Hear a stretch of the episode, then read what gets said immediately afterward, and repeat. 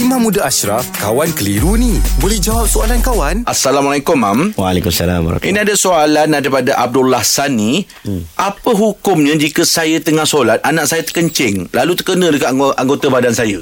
Hmm, tak boleh lah.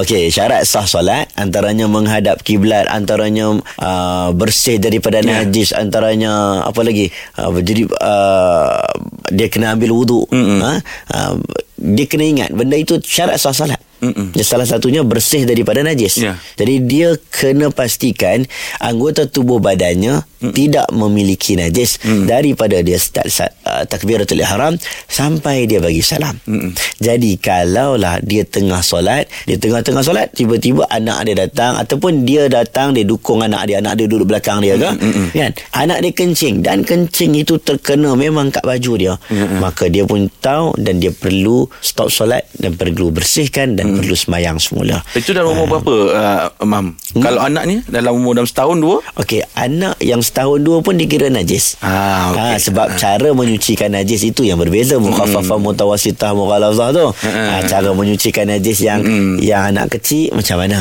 Cara menyucikan anak besar sikit lebih dua tahun yang menyusu yang menyu, le, yang telah minum lebih bukan lagi susu ibu, cerita lain. Tapi kalau bawah dua tahun yang minum susu ibu, anak lelaki, ha, itu cara membersihkan. Dia tetap kena membersihkan. Ya. Ha, dia tak boleh lah kata okey, uh, tak apalah yang ni budak budak-budak je tak, Ah. tak, tak, tak, tak boleh. Dia Okey. Terima kasih, Mam. Alhamdulillah. Selesai satu kekeliruan. Anda pun mesti ada soalan kan? Hantarkan sebarang persoalan dan kekeliruan anda ke Sina.my sekarang. Kawan Tanya Ustaz Jawab dibawakan oleh Telekong Siti Khadijah. Beli jiwa yang tersayang dan meriahkan pembukaan butik SK di Aeon Bukit Indah Johor dan Aeon Rawang dari 28 Februari hingga 1 Mac ini. Diskaun hingga 15% beserta hadiah menarik. Siti Khadijah, lambang cinta abadi.